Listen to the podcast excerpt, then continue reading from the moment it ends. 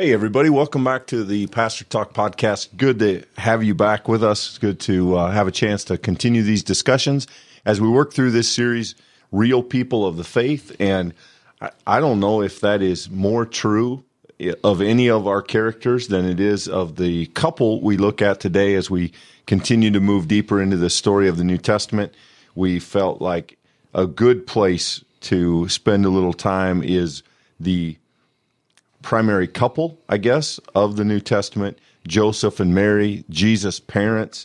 And as we move into this discussion, we do so with a fairly limited amount of resources. The Bible doesn't tell us a great deal about their background, and almost all of their story is really centered on or revolves around the birth of Jesus, which you would expect.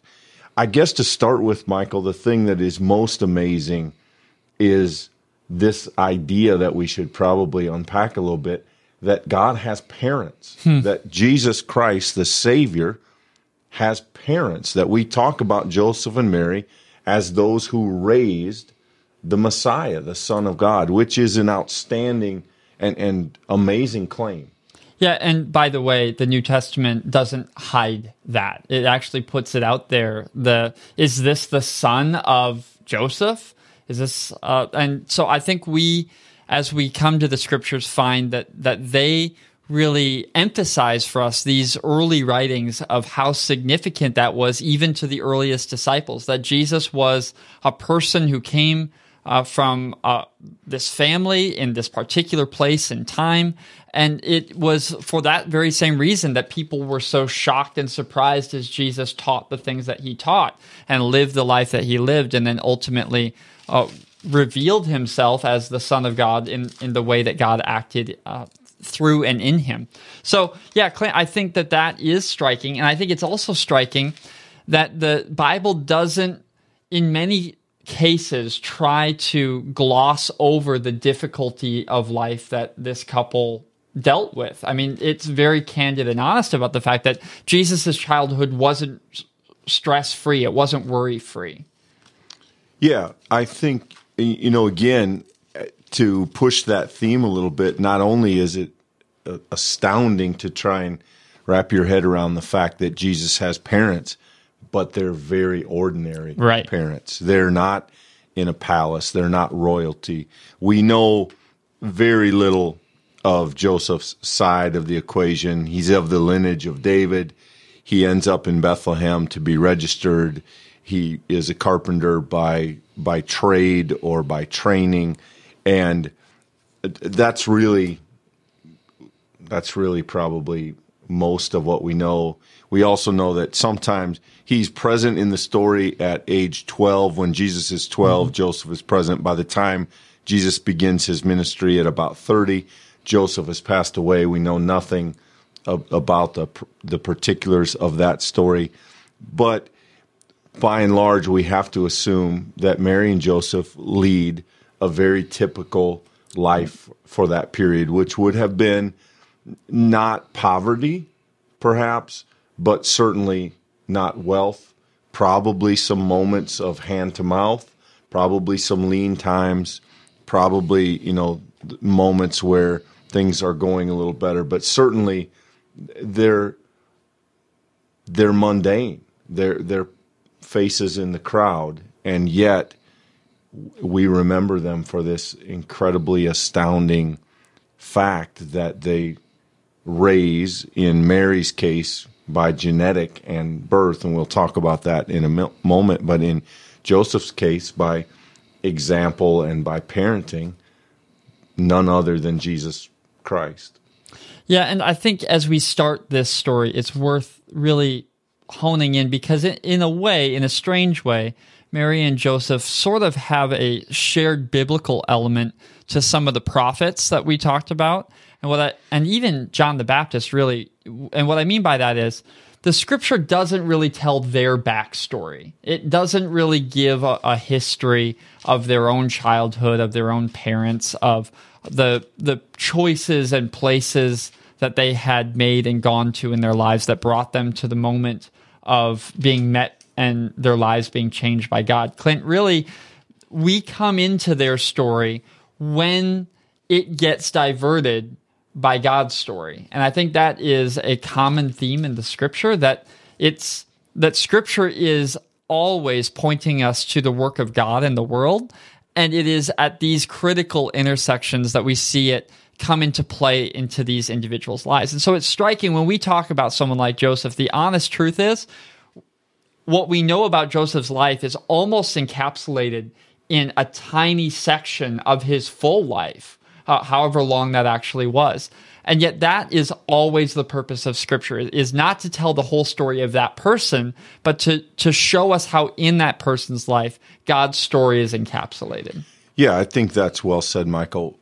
I would say only that Scripture delves into people's stories really only to the extent that they connect to Jesus' story. And so the Bible isn't particularly interested in questions we'd love to ask. Where did Joseph come from? What kind of person was he? What did he do? You know, we get the sense that he is a man of integrity. Mm-hmm. We certainly have to assume that God makes a choice according to those parameters.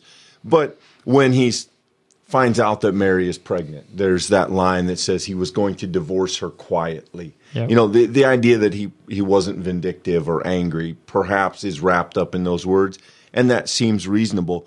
But really the Scripture's primary interest is only telling his story as it connects to Jesus' story, even, amazingly enough, when that connection is as significant as the person on earth that Jesus would have likely called, you know, dad, father, and the person who would have raised him, who presumably taught him to work wood and do carpentry and finish his first project with him and, you know, gave him lessons and lectured him and all of those various things, which would be fascinating to know.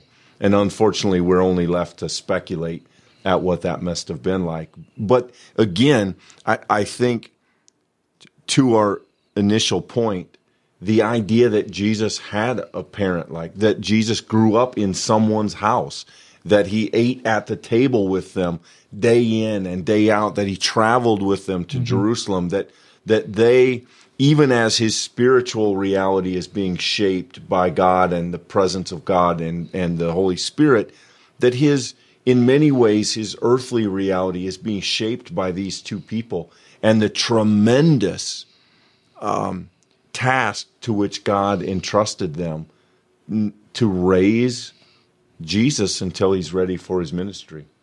Yeah, and we may miss some of the significance of that. So I really want to just pause, though it may seem obvious when I say it, that there's a sense in which that commonality, that real people-ness of these two individuals is really an amazing part of God's salvific story, that Jesus was born into a home with a man who had a common job, right? Who worked by all accounts, maybe a stable work, but certainly not one which was ever going to make you rich, which was never going to advance you in the society in which they lived. And yet it is in that place that God chooses for his son to be formed into what it means to be human, right? It's that Jesus knew something about what needs done to bring home food to a family, what needs done to keep sibling rivalries from breaking out, right? We would love to know what that house looked like with growing kids, right? And Scripture doesn't tell us those stories, but the fact that we know that Jesus was embedded in this family in a real way is in many ways good news for all of us who are embedded in families, who work jobs that need to be done, some of those jobs which we don't always love. And there's a sense in which God's salvific plan is really made big in the story of Jesus because Jesus is actually embedded into that same story that we share. Yeah, and it's an interesting detour, Michael, but it would be a fun novel to write or to read, or even a fun sermon maybe to preach. The reality that at Jesus' birth, Joseph and Mary, of course, were overwhelmed and had to be just simply astonished at the work of God and what's happening in their midst. But then life happens, right? If you're Protestant, you read a reference to other kids being born. They're making a living. Mary's putting food on the table. Mm. And as we do in our own lives, every birth is this incredible, amazing moment where you think everything is going to change. And then 2 years later, you're changing a diaper and you're picking up toys. And the miraculous part kind of gets pushed to the background a little bit, and they just go on with life. And yet I have to think that it would be a fun thing to imagine those moments where they must have looked at Jesus as they do in the story Luke tells, where he's 12 years old and he's in the temple teaching. And his parents must have had those moments where they looked at him and they remembered, oh yeah, he's that. He's our son, and he's that. He's the incarnation. He's the presence of God. He is both like us and not like us at all. And maybe you see a little vestige of that when Jesus is with his mom at the wedding, and she says, you know, they're out of wine. Right. And he says, you know, that's not my thing. And yet then he proceeds to do this miracle, the first of his miracles. And there must have been those moments where they just looked at each other and kind of remembered the unimaginable privilege and responsibility that visited their house. Yeah, and Clint, I don't want to muddy the waters here, so I've got to say, just we promised to tell you if we were ever going to cross outside the scriptural landscape, and this is not in the scripture, but if you've ever wondered what did it look like when Jesus was young, because we have just such sparse stories of that time period, there are several writings that were in the early church which did tell stories about that. One of my favorite is from the Gospel of Thomas, which was not included in the scriptures because the early church sifted through that and said it wasn't reliable enough to make it into our book, and so that's got to be said. But there's stories that were written about Jesus doing miracles as a child and doing things that were just in the town absolutely remarkable, even as a young man. And so though they didn't make scripture, I think they point us to other people have had those wonderings. Even in that time, people were wondering what would have it been like for this child, the Son of God, to be born into a normal family. And to grow up in a town with other little boys and girls, and what would have that experience been like? And the fact that was written then about the miracles that Jesus did as a child, though it didn't make our scripture, I think does remind us that the early Christians were aware of what that meant, right? That it was significant that God chose humble people for his son to be raised, and that is really good for someone who is in the midst of parenting young children to have that hope that, you know, even God can work in the midst of parents who we know we don't have it all figured out. Yeah, somewhere in the office I have a book called The Book of Jesus, which is just a collection of writings and poems that people have written through the years about Jesus. And one of them, well, there are actually two from the same author, 25 Questions for Mary and 25 Questions for Joseph. And it was things like, did he ever cry? Did you ever see him heal? Did he ever comfort you? And those kind of questions that in general you could ask of any child, but specifically only of that child. And it is something we take for granted that I think it is good to remind ourselves, what must it have been like to occasionally remember, if not always, that none other than the Son of God was sleeping under your roof. I mean, it's not something that one can get their head around. Yeah, I'm looking here at the beginning of Matthew. We really have very few gospel stories at the beginning of Jesus's life, which is why when we come to Christmas season, the texts that you hear read are all familiar. It's because the Bible just doesn't have that many texts that include the story. And what's fascinating to me is, ostensibly, Joseph is engaged. There's some timeline there of when he's looking forward to being married to his wife. When he becomes aware of the fact that she's pregnant, that he's resolved to himself that he's going to divorce her, but do it in quiet, which speaks to that integrity. And that's when the angel shows up. And as we know from our other Old Testament biblical stories, when angels show up, serious God things are being announced. They're happening. And he's told, don't be afraid, take Mary as your wife, for the child conceived in her is from the Holy Spirit. And boom, immediately, normal, regular process, what you thought was, sort of planned out and laid ahead of you, has now been upended. And Joseph has got to be reeling in that moment with, what does this mean? Yeah, and I assume continued to ask that question for all the years that he lived, right? And Joseph, we have such minimal things. Now, as we move to Mary, we get slightly more information biblically, mm-hmm. but historically and theologically, mm-hmm. we have a lot more attention, which makes sense, of course, because there is this physical biological connection where Joseph is the father by proximity and by relationship. Right. Mary is literally the mother of Jesus. And before we get there, Michael, maybe just a word along the same lines, but geographically rather than relationally. One thing that we might also mention is that Jesus has a hometown, that Joseph and Mary have a place they live. And this place, Nazareth, is it's a backwater. It's not particularly well thought of from what we can tell. In fact, there's still not an agreement or consensus on where it was. It's not been agreed upon that it was located in any particular place. Some have argued that it wasn't actually a town. That's certainly not a biblical case.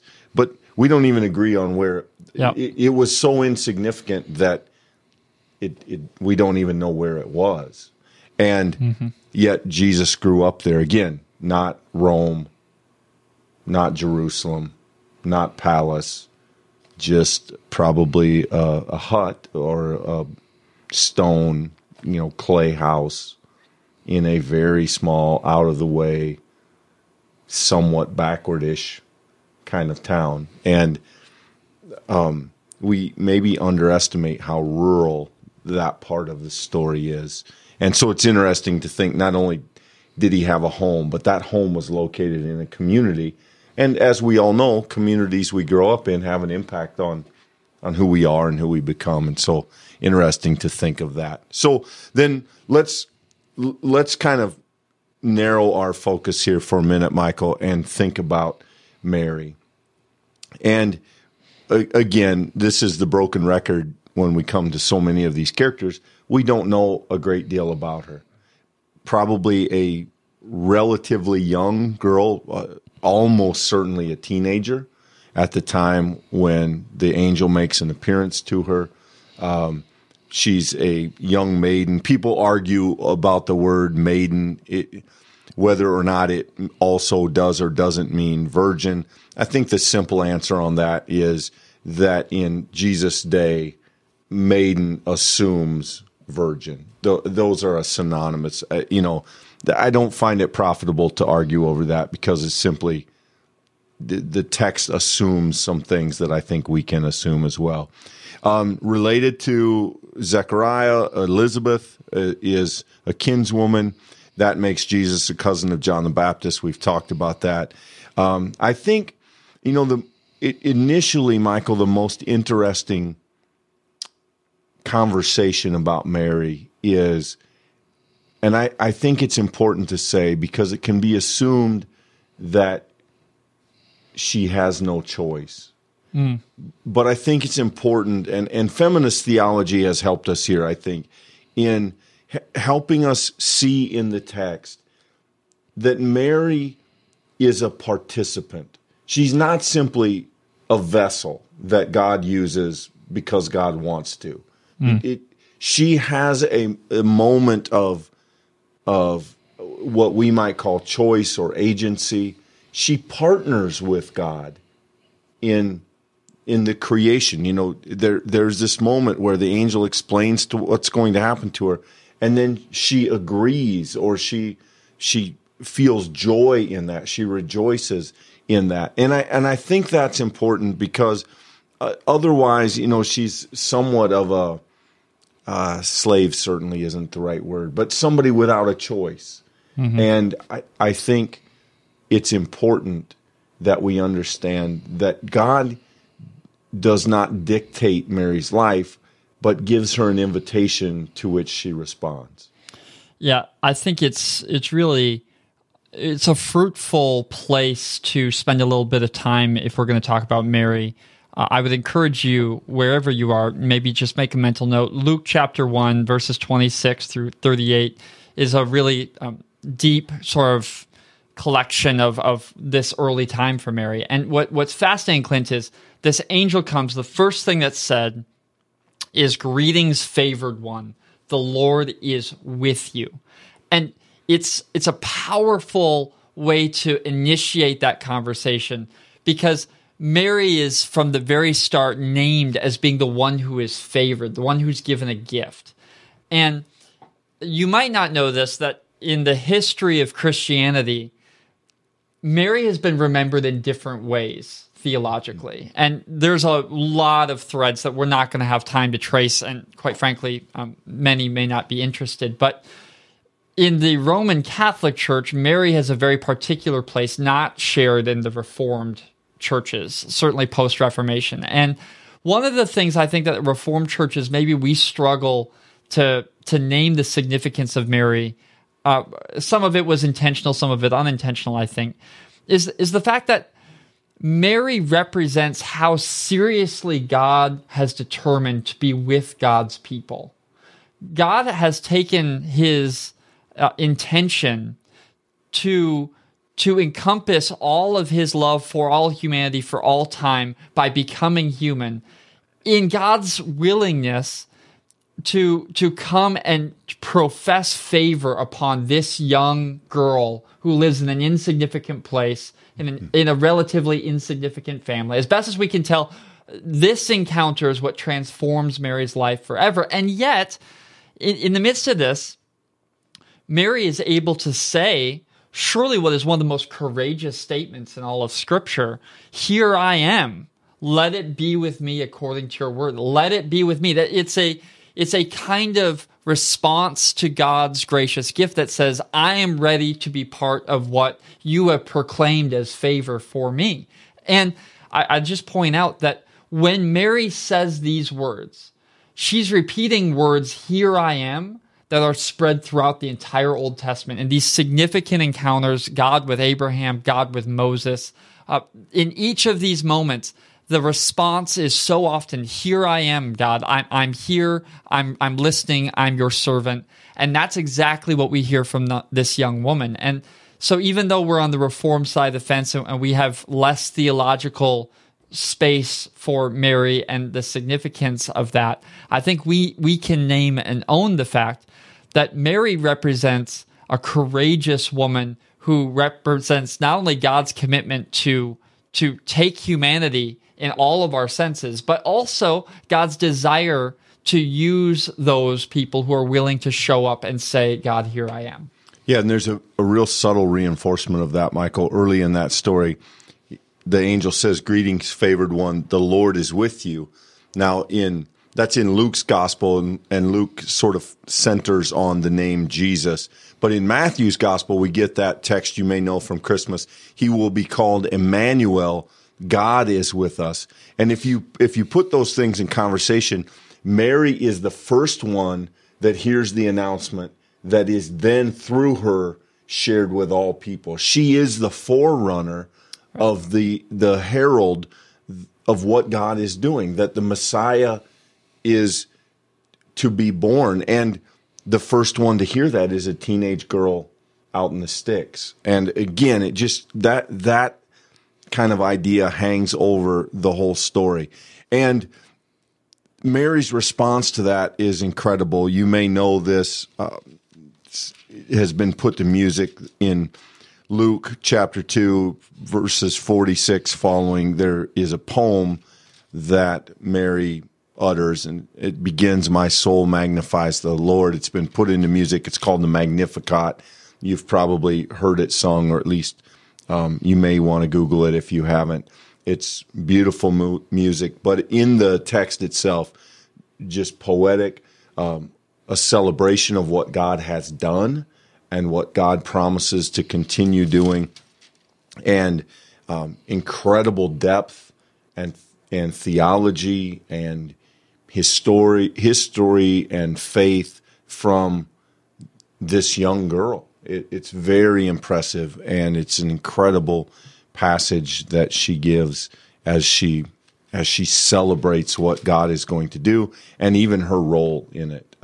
Very much like Miriam's song in the Old Testament, yep. And those kind of moments where almost lyrically what God is doing is professed and celebrated.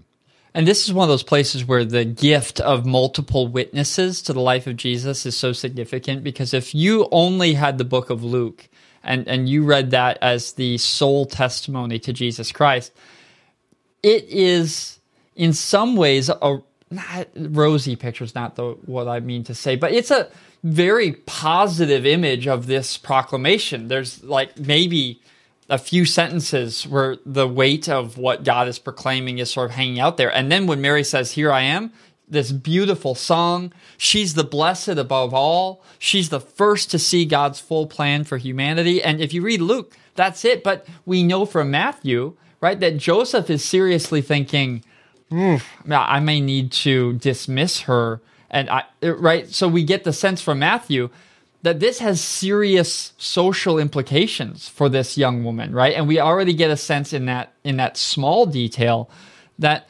Mary's choice to say to God, "Here I am, let it be done as you have said," that will impact her for the rest of her life. That puts her in a position where she was with child before she was with Joseph, and that's known in her community, and that has significance. Yeah, and to further that, in the Matthew text, they then run.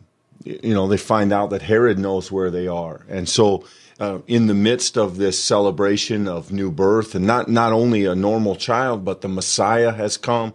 Now they're on the run, and right away a sign that this family, though they live under divine blessing, is not under any particular divine protection. They are vulnerable to the threats and the problems and the hatred of the world. Ultimately, we'll see that in the cross, but we see it foreshadowed even in Jesus' family.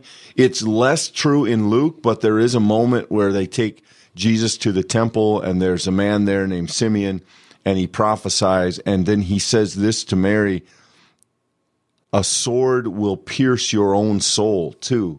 And this foreshadowing of the transition we make, you know, we really see Mary in the beginning of the Jesus story and at the end. Right. And at the beginning, there is primarily celebration, but then we have to remember that this same woman who delivered the Son of God into the world looks upon him, yep, as he suffers and dies on the cross. And here we have Luke connecting the stories with this short phrase, "And a sword will pierce your own soul too." And the pain of a mother, even of faith and of hope and promise, seeing the loss, seeing the death of her son. And we see, I think, in even those two short vignettes of Mary's life, the incredible emotional journey, mm-hmm, that must have been present in lots of ways, but those maybe most encapsulate it. Yeah. I'm going to make what seems to probably be an absolutely obvious statement. Mary is a real person. Mary was a real person. Mary's not the plastic figurines that we put out in our yards at Christmas. She's not the nativity person that we have on our mantles.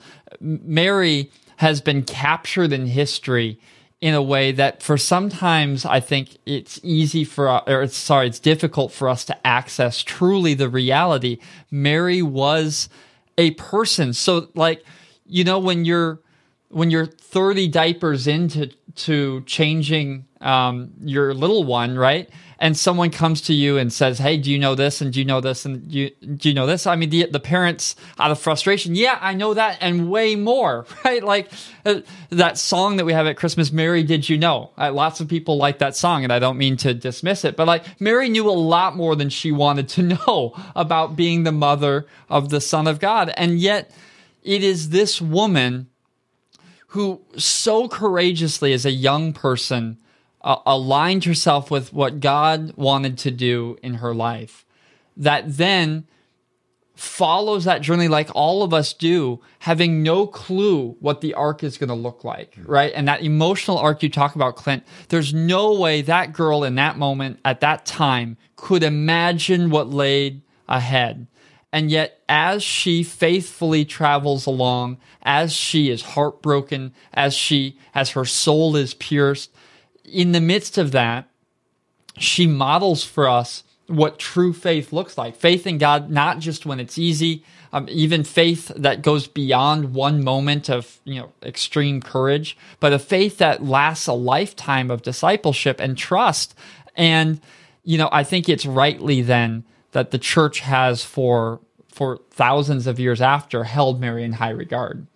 Yeah, so you think if she's a teenager at the birth, 33-ish years later, she's in her mid to late 40s, and this is the same woman, right? The young girl who gives birth, the older, wiser woman whose soul is pierced, but then who sees that give way to what Jesus has done. It's fascinating that there's no post-resurrection Mary, the mother of Jesus, story. And when we think of her story, we almost always think of it in conjunction with Christmas. Yep. Because that's the nicer part of the story. Yeah, right. And certainly Mary has, without any reservation, earned a place in the characters of faith that we look to and celebrate. Michael, you touched on it earlier, but maybe it would be interesting to some extent quickly to unpack what Protestants do with Mary, specifically Presbyterians. So theologically, the birth of Jesus raises some troubling questions from the Catholic perspective. Specifically, what do you do with sin? What do you do with this idea that Mary as a real person would be a sinful person? And how can you reconcile a sinful human housing, but through pregnancy, the incarnate perfect Son of God? And so the Catholics have at times in their history backed off and made a special kind of dispensation for Mary, right, that she was to some degree without sin, or her sin was dealt with early, or some way of getting around the question. Protestants have not typically worried about this. We have said that she was a person like all persons, and yet God used her in this incredible way without any real trouble, because that's what God does. God finds a way, and found a way with Mary. The other difference, probably major difference as we look back on Mary's life, is that there are references to Jesus having brothers and sisters, and Protestants have generally read that literally, as though Mary and Joseph had other children.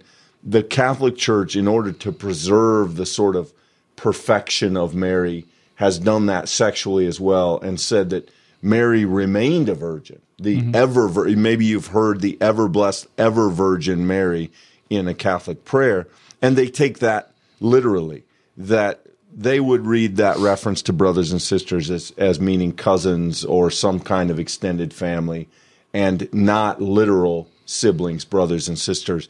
And, that's strange for us. It's a little odd for Protestants, but it really has to do with this idea of trying to honor Mary above other people, of occupying or carving out a space for Mary to occupy that is somehow a step over the rest of our human experience to make room for God.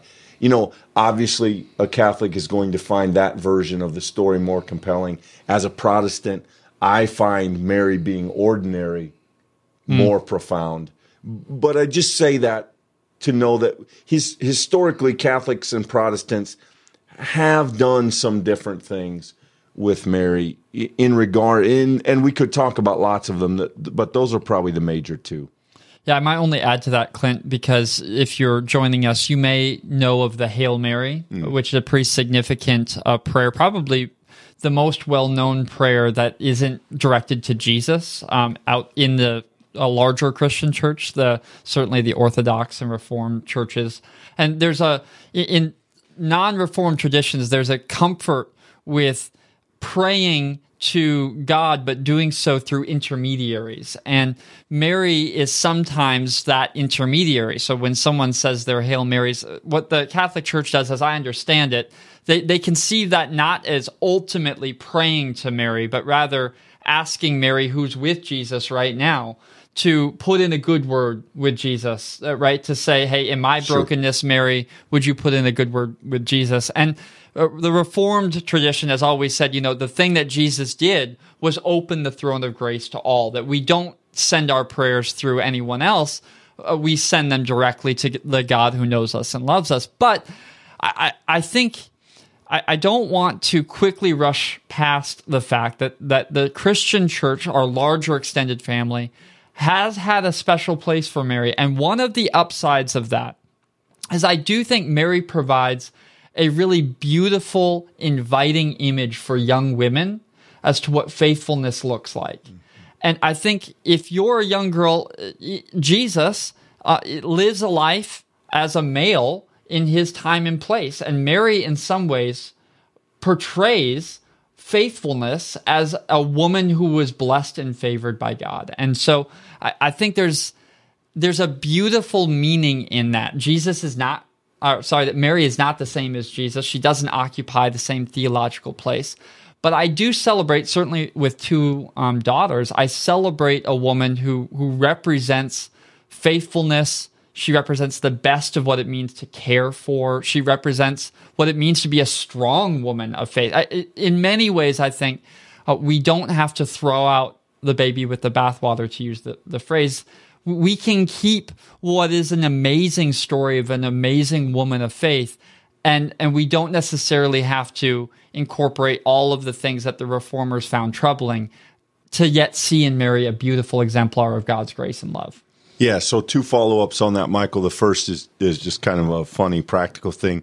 You may know the song Ave Maria, which is a prayer to Mary, and it has made its way into Presbyterian Christmas Eve services occasionally, but it probably shouldn't.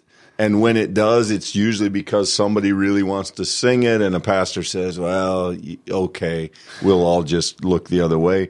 But it's not something, it's a place in which our different understanding has been kind of practical. Right. It's one of those places where, and it's probably less true than it used to be, but I studied under pastors who said that will never happen in a Presbyterian church, and yet it does sometimes.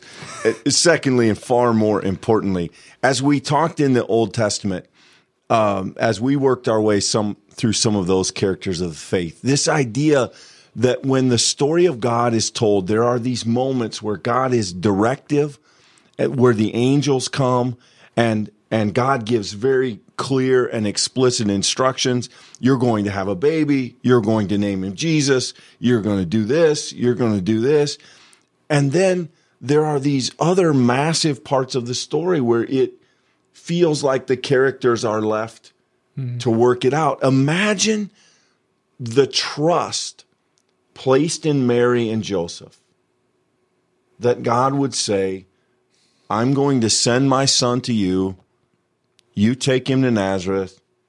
You bring him up, you teach him the faith, you teach him the prayers, you read the scripture with him, you show him a trade, you teach him to be a good man. And then at some point, I'm going to do even more incredible and amazing things with him and through him. But it's those gaps. You know, we read that Christmas story. There's no reference to God taking them to the inn. Right. They end up in the inn. It's not the birth they expected. Right. They get warned in a dream. But they're in real danger from Herod. And I think the beauty of that, Michael, is that that's the way life feels, right? There are these clear moments where we have guidance from God and we have the grace of Christ big and bold in life. And then there are so many other moments where we're left to kind of make our way through the details. And the trust which God places in Mary to do that with the living Christ, literally the living Christ, is astounding. And I cannot think of another character of whom that could be said in the entire scripture. I mean, Mary is unique in that. There are lots of characters, of course, trusted to do the will of God. But that kind of partnership, that kind of cohesive working together is, I think, amazing. And maybe Protestants in our rush to kind of not overdo the theology of Mary have underdone it. Mm-hmm. I think maybe sometimes we've underappreciated the staggering role that she plays. Yeah, I don't want to overstate my case, but I think in the effort to do away with theology that we thought was suspect, we lost some of the scriptural view, which is so plain. And I do think that as we look at this, the thing about Mary that really stands to me as being just leagues apart is the fact that this is a woman who was willing to allow God to work in spectacular ways. She was literally the closest to Jesus and therefore to God that anyone has ever been or could imagine. And yet she is normal, right? And the truth of that, if you will just let it rest with you for a moment, can be life-changing. The fact that God, when God means, I am with you, when God says, Emmanuel, God literally means it. This woman, who God did an astonishing thing through and with, was a real person. And so that's good news for every real person, because God is capable of doing that with us. It won't be in the same way as Mary, but it's not, Scripture intends to show us this, not on accident, to say that God's grace and love is far more expansive than we tend to think it is, and oftentimes we write ourselves or we write other people out of this story, and Mary is just one of those people who stands. She was the closest you could possibly get, and yet she was normal. She was real, and so everyone who is normal and who is real has good news in that gift that we see in her. Yeah, that mixture of the absolute profound and the absolute mundane. Yeah, that she delivered the Son of the living God, and then she had to figure out how to feed him. Right. And then she had to figure out, why is he crying? And that God, who could have chosen any young woman on the planet at the time, for whatever reason, chooses her as the favored one, and then works with her to bring about this incredible thing that will change the world and change the history of the world.